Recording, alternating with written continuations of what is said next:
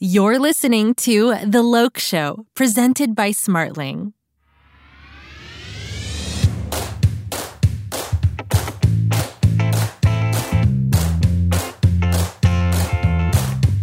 Hey everyone, welcome back to The Loc Show. I couldn't be more excited for today's guest. Carrie Fischer is the manager of globalization services at the largest quick service restaurant in the world, Subway. Now, you may be asking yourself, what does a brick and mortar restaurant like Subway need a localization team for? Well, for starters, they have guests and employees in over 110 countries who are hungry they're hungry to eat sandwiches, they're hungry to create sandwiches. But like all forward thinking companies, Subway is creating digital experiences so people can do things like order sandwiches from their phone and manage their rewards in the loyalty program. This episode is so fresh. Let's dive in. Carrie, welcome to the Loc Show. Thanks so much for, for being here today. Thank you for inviting me. Yeah, it's a pleasure. It's a pleasure. You've got such an interesting history in the industry. Uh, tell us, tell us a little bit about yourself. Where, where do you work now? How did you get into the industry of translation and localization? Well, I currently work at Subway. Um, I'm a remote employee in Boise, Idaho. They're in Milford, Connecticut. Um, I'm the globalization services manager for the entire company. And I got started, like a lot of us did, by accident. So, working for a startup company in New Hampshire back in the early 90s, um, our company decided to go global and sell our product overseas. And once we did that, um, we learned that we had to you know translate our product and our marketing and our box and our you know everything around it and you know, the question was asked, well, who's going to do this? And I raised my hand and said, well, I'll do it. And that's how I got into localization, and that's how I made a career out of it. feel like that's how a lot of us get into our jobs. We see an opportunity, we jump right by in. Accident. Right? Yeah, by accident. Yep. Yeah, it's amazing how that how that can work. Uh, my my early career um, was slightly different. I I I am from New York City, but my family is from Louisiana, and they were significantly impacted by Hurricane Katrina. So I started my career rebuilding homes that were destroyed by Katrina, and it's oh my gosh materialized over the years into communications and branding, and I did a little bit of customer success, and now I'm back in marketing. But it's funny how, right? Isn't it funny how we find ourselves in our jobs Absolutely. Yeah. We all we all, you know, find the right path eventually. We all find the right I'm glad path. you finally found localization. well, I'm happy to be in the industry because I, I particularly find it um, quite fascinating. I think especially given your your tenure in the industry, it must be so fascinating to see how the value of content has changed over the years what what what have been some of the transformative moments as you look back on your career in in localization? Gosh. It's really been, I think, really the most fascinating for me has been machine translation. And I, I only say that because back in the early 90s, um, the company I was working for, Transparent Language, bought some guy's machine translation engine um, that eventually you know we didn't know what to do with it right? We didn't have the knowledge or the or the technology or you know anything remotely resembling um, an idea of what we could do with it. So we sold it to sdl it's, it's it's now there. Um, it used to be called freetranslation.com i don't even know if it still exists but to see MT in its infancy in the early 90s to what it has become today, um, I find that absolutely fascinating. And I just only see it getting better from here. I mean, it's it's pretty decent now. So um, I don't know. Just imagine what could it be in, in another five to ten years.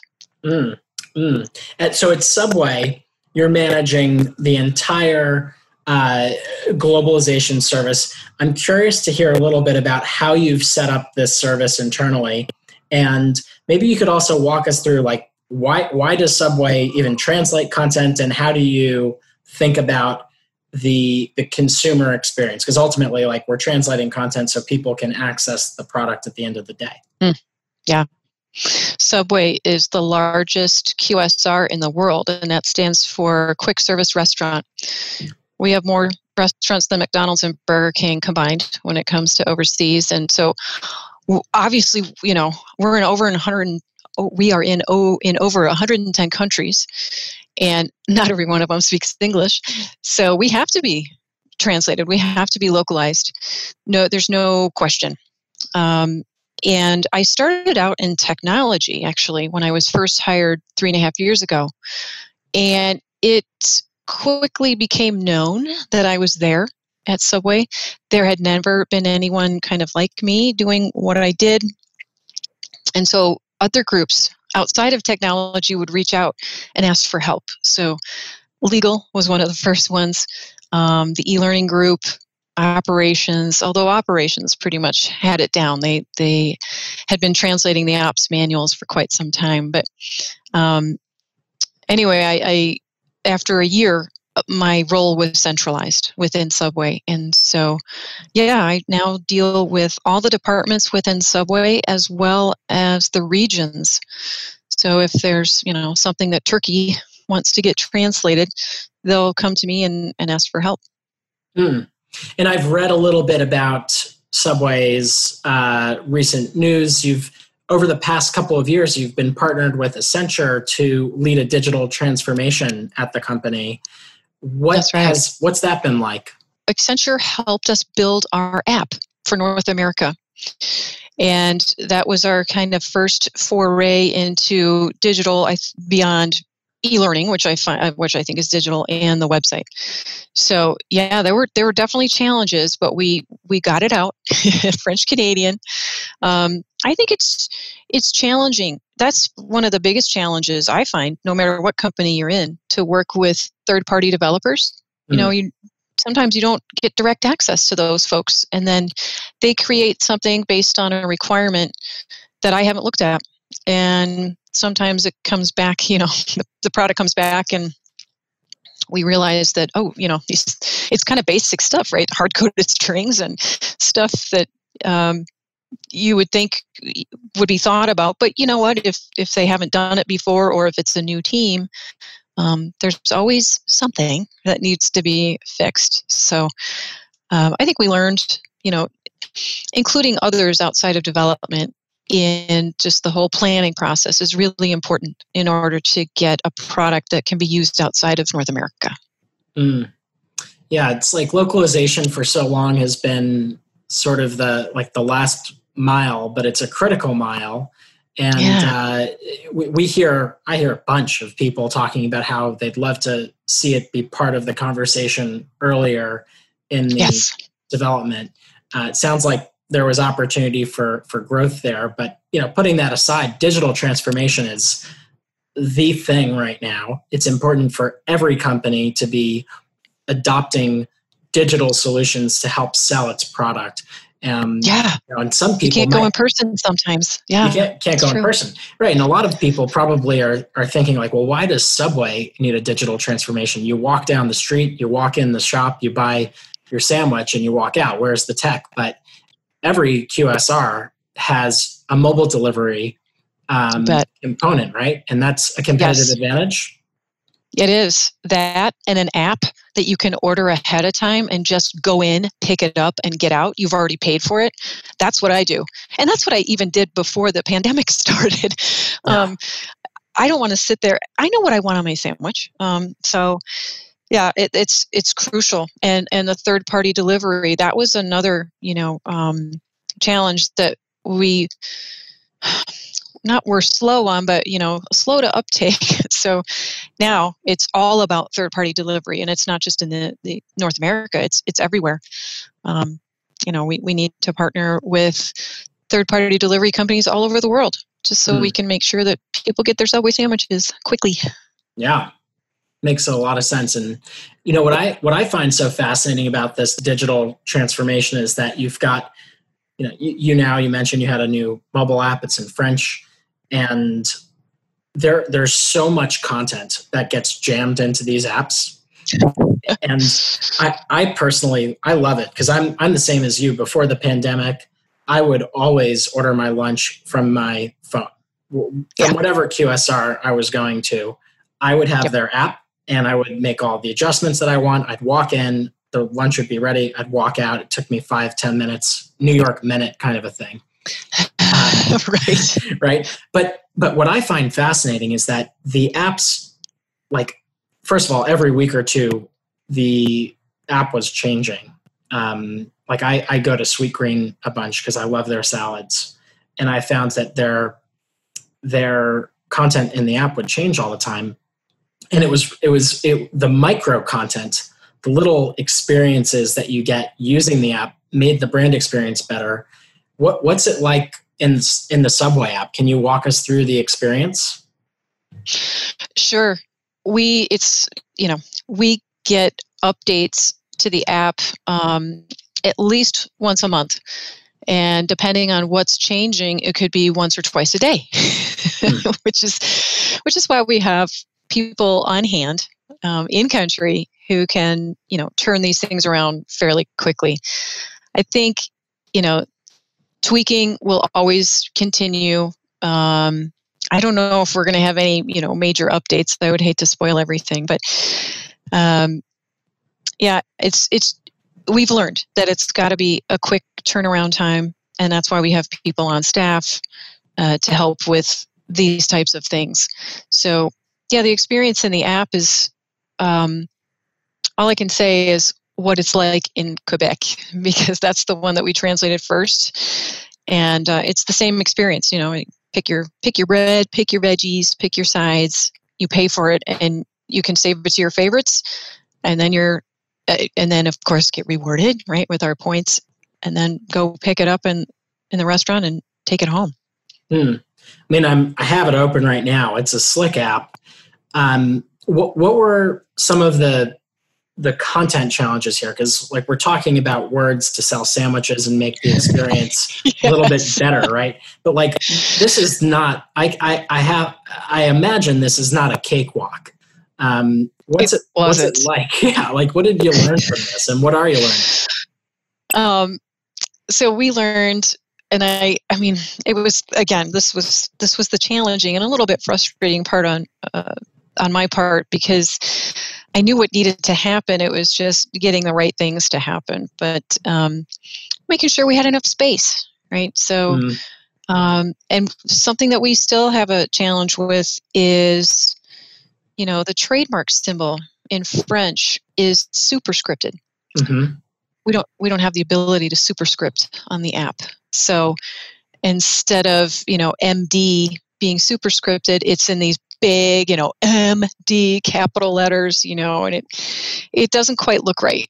Um, mm-hmm. So we still have some challenges, but uh, we're very we're you know these days we've got it down, right? The guys there's there's two guys two men that send us strings to be translated they tell us okay we've got a limited number of characters if it you know full word doesn't fit then you're going to have to abbreviate you know as long as it's understood that's fine so we have it down to a science at this point. You know, all the updates, we know exactly what needs to be done by when and how long it can be. But it, mm. that was the challenge at first. Nothing fit on the screen. Yeah. French is a little bit longer than English. So And mobile's tricky. You're you're you're really uh, working with a, a limited space. What about different devices? Like do you do you account for different like an iPhone like a regular size iPhone and, and a larger iPhone, or or is it all sort of bundled into the same build? It's bundled into the same build. Yep. Yeah. And they, they test it on Android and iPhone before it comes to us to see exactly how it's going to look and how many characters we've got to work with. Mm-hmm. That's why we made it very visual. I don't know if you if you saw the app, then you've got a picture of a sandwich, right? And you scroll through, you pick, you know, the bread, and then you've got like this expanded build of a sandwich and you just swipe left or right depending on what you want. You know, here's the standard build. You don't like lettuce? Swipe left. It's kind of like Tinder. if you don't like it, swipe left. I, I'm I, I'm I'm on a build right now, and I'm seeing this is fascinating. Like, what a smart UX here. You just swipe on the onion left and right. Yes.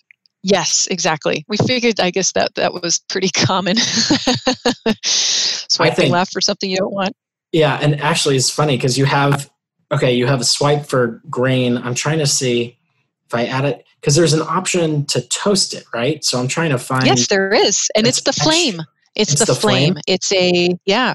We used images, you know, instead of words. So okay, that's um, it. There's a little. There should be a little flame that says toasted. Oh yeah, there it is. Okay, because okay, so I was swiping on the bread. It was changing the bread option, and if you click on it, then you have the toasted. This is cool. Yeah. this is really cool. I love it. I've never I've never experienced something like this on a QSR. I, it's usually tapping and going into menus. This is really this is really cool. Ours is customizable. You know, you can't really customize a burger, or maybe you can. You maybe you say no onions, right? But um, right. That's that was our big thing, right? Make it what you want. Well, and that's a big part of the Subway brand promise, really, because you go in. Yes. By the way, I have fond memories. There's one Subway location in Manhattan on like Midtown West. I kid you not, your sandwich is made in 30 seconds. It, it, it, it, is the fastest Subway restaurant I've ever been to in my life. Um, remarkable experience, and especially if you go in during lunch hour in New York, it's it's something else.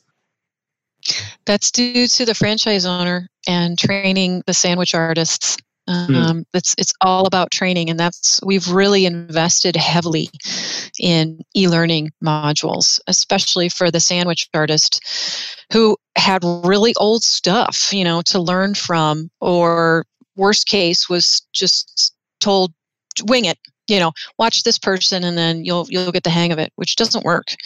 And um, even how to act, you know, how to, how to greet the guest, um, asking questions we didn't have that. It wasn't spelled out. Everybody thinks it's you know natural behavior but to some people it's not. They need to be taught. And so we invested heavily on sandwich artist training and translated it into 23 languages. Wow. So the content i mean that's fascinating. The content what, what does that look like? Is it all text based do you have video content now? No. how what's the training manual like? It was. It was all like these videos of people talking and it was it was not a good experience so our team created visuals and believe cartoons you know mm. and also made them which i'm very proud of multicultural right a lot of our a lot of our stuff was you know red hair blue eyed women you know and that's just that doesn't resonate in the middle east or mm you know, Asia. So now we have multicultural characters doing various roles, and here's how you handle an angry customer. All you have to do is look at their facial expression to know that they're angry. We don't have to put text saying this person is angry. Um, we we provided different scenarios um, that these cartoon characters went through and how to handle each one. And it's it was really about making the guest happy. That was hmm. the focus. Hmm. And so all of this is delivered digitally. You're translating yes. I think you said 23 languages. Yeah, certain modules we translate into 23 languages. Yeah. Hmm. And how do you make the decision about which modules go to 23 languages as opposed to, I guess, less than 23? We have training centers in various parts of the world. Um, so at a bare minimum, there's we have to do we we always do those training languages, and it was felt that the sandwich artist training was so critical that we, you know, and even though the franchise owner and the business development agent have to speak English, that's not a requirement for a sandwich artist. Just because they work in a US based company in a different country doesn't mean they speak English. And so mm-hmm. we really thought about all the, the different metrics that go into making that decision. Is English accepted? Is it even taught, you know, in that country? Um, all different kinds of decision making points went into it. And that's how we decided on, on the, the 23.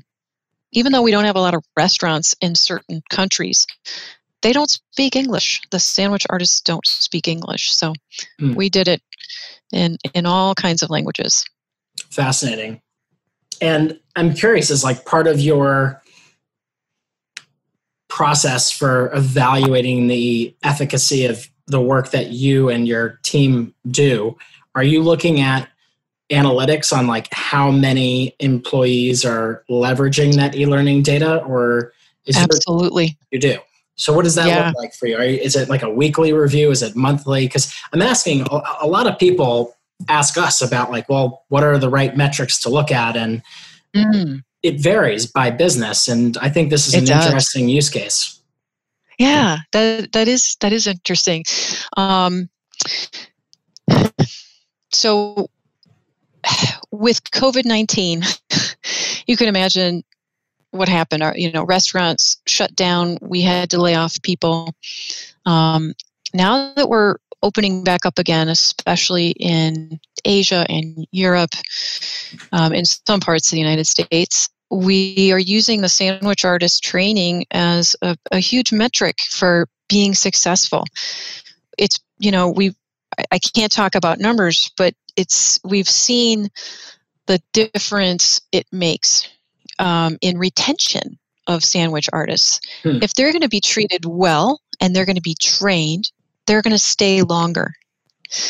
Uh, because our turnover was pretty high. Hmm. Um, so the sandwich artist training made that number go down, which is good.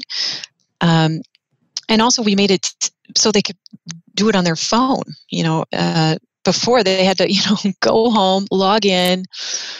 They weren't being paid for it to be trained. Um, so we just had a different mindset going in. And so, yes, we do measure how many people, how many restaurants have completed it how many sandwich artists within each restaurant have completed it and after and, and this is beginning to be a big push now you know we we want a certain percentage completed um, by the time we're 100% open mm. so who are you working with within the organization to set these goals and uh, you know i don't need to hear the numbers but like what teams are you working with and coordinating with to set up goals and make sure that you're working towards achieving those positively? Honestly, I don't set the numbers. Um, so I report to the VP of International Operations. It's in within his purview, you know, and he works with all of the different regions and countries to figure out those numbers mm. and what makes the most sense by region. So your conversation with with this manager is uh, how, what are the languages that have to be supported, um, and when do they have to be localized by? And then you report on whether or not there are gaps in the translation, or how does that how does that materialize? Um, well, he lets me know that hey, we're going to try and you know get to you know 100% or you know whatever it is by this date can you make sure that this course is completed by you know 30 days ahead of that no right. problem. You know that's the conversation yeah that makes sense. Fascinating. Okay so i want to go back to the app for a minute because there is a part of the app that we didn't talk about which um, i think is going to be interesting for us to explore for a moment. You can build a sandwich you can select the store that you want to pick it up from, but then you have to make a payment. How do how does localization work with payment methods by region? Well, they're integrated, right? So whatever the most popular payment methods are, they're integrated um, into the app, so people can pay however they want. Mm. And you know, because some cases credit cards aren't gonna, people don't have those right but um, they might have Boleto or whatever you know is um, popular in country. So mm-hmm. we would definitely integrate the popular payment methods within our app, depending on the country and the region. And then any of the content that is so, that is delivered by that payment methodology, you can easily translate and localize. Yes. Mm. Yeah, I, I see now on your app you have Apple Pay, which I think is a great way of easily converting. Um, I personally love seeing that on a on an e-commerce site or app. It makes my life a lot easier because I don't have to fill in all the details. Mm. Um, and you also have a relatively new rewards program uh, called My Way, Subway My yeah. Way. Um, yep. How does your team interface with the consumer loyalty program, and how how do you think about translation as being a a a value add to your consumers? We're best friends. Me and the director of the rewards program, Helen. um, yeah, so we worked very closely together when we were launching the app because we wanted to make sure that um, my Subway rewards would resonate um, and I'll I'll use Quebec again in French Canadian. So we really went, you know, round and round. What are we going to call this? And we came up with uh, Mon Subway Récompense, and it's trademarked just like the English is. And um, it, it, we, you know, as long as it makes sense in that particular country, then um, you know, we just work with the regions to come up with the name, and then we work with legal, of course, to get it trademarked. Mm-hmm. So that sounds like a transcreation opportunity there. Totally. Yep. So transcreation is something that we find to be an ever increasing need of customers. Mm. Uh, yeah. I guess content content's really just becoming more interesting, um, and uh, because there is the proliferation of content in every single uh, really touch point in the consumer journey, there's going to be more content like the Subway My Way rewards program. How how did how do you go about translating Subway My Way? Did you have briefings? Did you work with specialized translators? It sounds like you also worked with some of your colleagues in Quebec, but what, what was that like? You have to work with the people in country especially you know I, I, think our my my biggest partners are my reviewers so they could be franchise owners although they're usually more business development agents you know those are the people that are trying to figure out where to put the next subway restaurant in their country mm. these are the people that review you know a lot of the stuff that we translate just to make sure that we got it right. And we get a ton of participation in past jobs. It's been a challenge, you know, because everyone's like, I have, I have my own job, you know, I'm a mm-hmm. salesperson. I, I, I don't have time for this. That is not the case at Subway. Subway employees will go out of their way to make sure that the translation is right and acceptable in that country. So when we have you know uh, my subway you know rewards program or something like that come up we just immediately reach out to the regions and try and come up with something catchy you know and or something that makes sense in their in their language that's amazing. It's fun. That's the fun part of the process, to be honest. I think you might be the first person I've spoken to who said who says that's the fun part. The the so we need to hear more about this. Like you, you said it wasn't like this at other companies you've worked with. Um, Subway, it seems like you've just like maybe a different culture, but it I, is. You must also be doing something that that is creating, um, or you're you're part of the culture, right? So, what do you feel like is different at Subway? How have you cultivated these relationships and made it possible for you to pick up the phone and and engage people in such an important project? I mean, like creating the name. was a secret sauce, right? Yeah, it's um, Subway is a family-owned business, and I think that might have something to do with it. We're privately held. Um, people, I feel that Subway is actually a true team in a mm. lot of ways, and even though I haven't met, you know, half of these people yet, um, I don't I don't need to. Uh, I don't know. It's it's it's part of the culture that we work together with each other. The regions and I, you know, we we do our budgeting together, you know, at the beginning of the, or the end of each year. And hey, how much, you know, here's how much you spent last year. Um, you got stuff coming up. It's just a partnership, and um, I don't know. It just uh, it's it's it's always easy um, to work with the regions and I don't know the different departments. Um, I'm just, I don't know, because maybe I'm centralized, I have a very high visibility. And I try and make localization as enjoyable as possible. Um, because some of these people are, they get overwhelmed. You know, this is, I've been doing this forever. And some people have never done it before. In fact, my next meeting is with uh, someone from the e learning group that is now responsible for translating some virtual learning. And he's he's not in panic mode but he's like i don't know what to do. And i said that's okay. That's why you have me.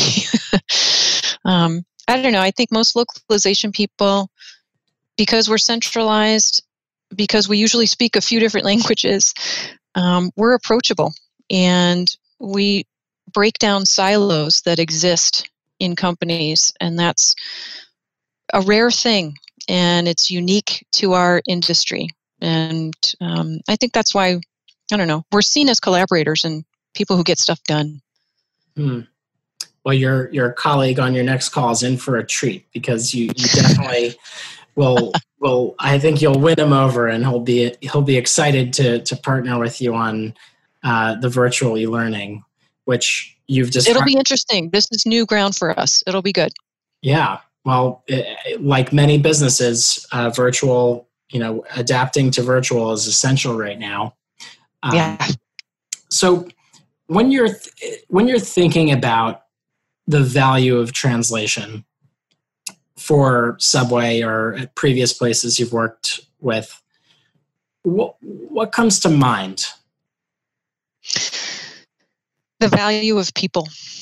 And i go back again to the reviewers. Without people, without internal subway people deciding how our voice needs to sound, how to translate our very specific subwayisms in their language, we'd be relying on a vendor. And that's not to say that vendors don't do a good job, but some of our content is not easy. And it's very unique. mm-hmm. And so, again, I think this is where transcreation and our people in country come into play. Without them, we'd be translating blindly. Mm. So, w- what sort of things are keeping you up at night? I mean, this is not a small task that you have supporting the largest QSR in its effort to uh, provide exceptional service to your guests through the lens of translation and localization. It's it's got to bring some heat too. What are some of the things that are keeping you up? For a while, it was pure workload. Mm. Um, but so Subway has a centralized translation management system. And I put that in place immediately, even when I was in just the technology team, because I could see what was coming. You know, as more and more teams reached out to me, um, I figured my role would be centralized, and I did ask for it for it to be centralized. I wanted it. Um, having a centralized TMS for us, and I think for any company, is is really smart. And if you're able to teach even non localization people how to use it, even just setting up basic projects, assigning it to vendors or internal people, you know, whatever, um, that makes them autonomous. They're not relying on me. So that took a huge weight off of my shoulders because I was working, you know, I get up at 5:30 every morning so I can be there for Europe and the East Coast. And then I eat dinner and then I get back online at night mm. so I can be sure APAC is taken care of. Um, right before I went on vacation last week, I taught APAC how, to, how to use TMS, how to use our TMS. And now they're able to, you know, create their own projects. And the, the same for Europe, um, teaching them how to do it. And that's taken a huge burden off my shoulders and uh, you know i i was able you know to set the strategy get the vendors in place and you know everything's all all set up and it it works like a well-oiled machine now. And when you're just a person of a team of one you have to do things like that. You have to set up technology and processes to work to your advantage because um, you can't do everything. No and and you mentioned that there are so many different types of content that you're supporting. It's yeah. not just a yeah. website, it's not just a mobile app. E- even if it was, that's a lot. but you're talking about e learning content, you're talking about virtual learning content, you're talking about legal content, transcript. Like, there's a big scope here. Um, yes. So it makes sense. And to, to have a, a process of uh, centralizing all of this, using technology to provide support in that effort even to lead or drive that effort makes total sense. Um, so, what I mean, you've you've you've seen a lot. You've you've done a lot of of amazing things in your career. Um, I guess I want to hear a little bit about how you've thought about giving back to the industry because I think we got to know one another because I I saw that you were speaking or you were you were promoting an event that was hosted by Women in Localization what, what's your involvement with the group? Tell us about the group. Um, and what's your involvement with it and how, how do you look at giving back to the community? Yeah, I that's what I really love about women in localization. It is, gives me the ability to give back. Um, I started with the group when it first started. So I used to live in Silicon Valley um, with Anna, Ava, and um, everyone else, and we we would get together informally at first, and then Sylvia, Eva, and Anna got you know made it formal and created this nonprofit. And I've been with it. I don't even remember. I mean, when I first started, I, I had a very young son, and I'm a single mom. And you know, I would end up taking him to the women in localization events. Um, and he was always welcome, which is another thing I really liked about that group. Everyone was a mom or, you know, close to being a mom. Um, and I just felt very welcomed and accepted. And to see it grow from when I left for Idaho eight and a half years ago, it was just Silicon Valley. And to see it grow to all the chapters and all the groups, it's it's absolutely amazing. And I'm so happy for them that it became what it was supposed to be.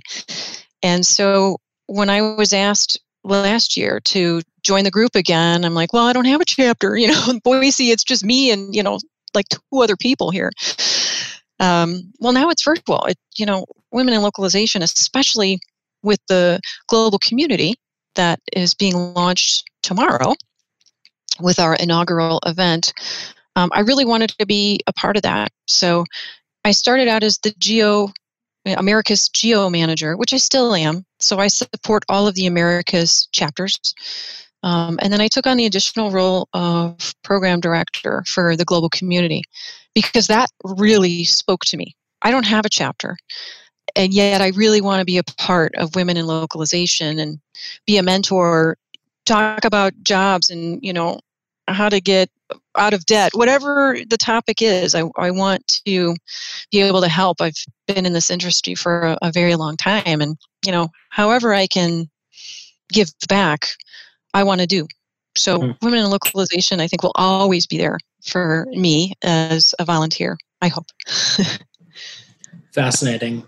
Um, we have, uh, you know, a wide variety of people who listen to the call uh, to the podcast and i've actually heard from a few people who are new to the industry and they found this to be a valuable resource what sort of guidance would you offer to people who are emerging in the field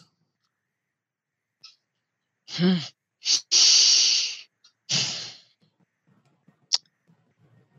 That's a tough one. Um,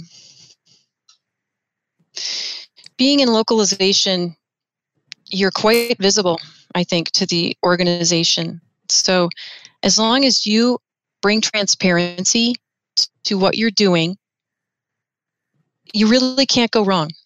You partner with the right people at the right time. I think every company I've gone to, um, they're at a different level of readiness to accept localization and everything that comes with it. Some are some are more closed than others. They see it as a necessary evil. It's your job as a localization professional to make it easy and transparent. I ended up partnering with my CFO at Hyperion Solutions um, because I, you know, I had a multi-million dollar budget to manage, and he wanted to understand where that money was going. So he and I came up with a plan to create a return on investment percentage by language. I think that's important. Um, you have to be very visible, transparent about what you're spending by language and making sure that you're making that money in that country or in that region. Um, I say that, and it's kind of funny because I, I haven't done that at Subway yet, but that, that will be coming. Uh, Subway is a bit of a different animal in that we are already in these countries. We have to support them. So, mm. um, mm. yes, ROI does matter, but at the same turn, it's we have to do it. so, um, if I were, you know, another piece of advice I think would be to not be afraid of technology because I was when I first started.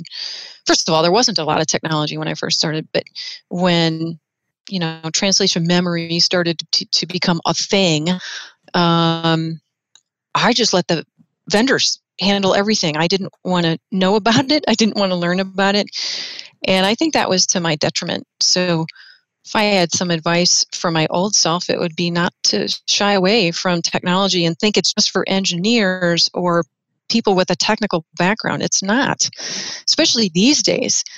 Um, you guys have made it so easy for for non-tech people like me to you know use technology in a way that benefits the company and makes us look like heroes.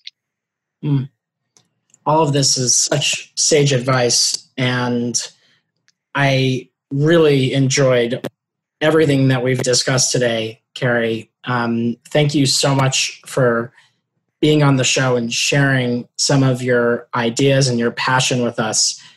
I think that once you've done that ROI calculation, it'd be so interesting to do another podcast with you to, to hear about your thought process because that is kind of like the the one of the biggest questions in in the industry's heads is like how do you actually figure out what the value is? Because we can't attribute all the revenue uh, from canada to localization but there is there is value. And as you mentioned for your for your business now it's 100% essential um, to support yeah. the markets that you're in so anyway carrie this has been fabulous thanks so much for being on the Loc show you're very welcome.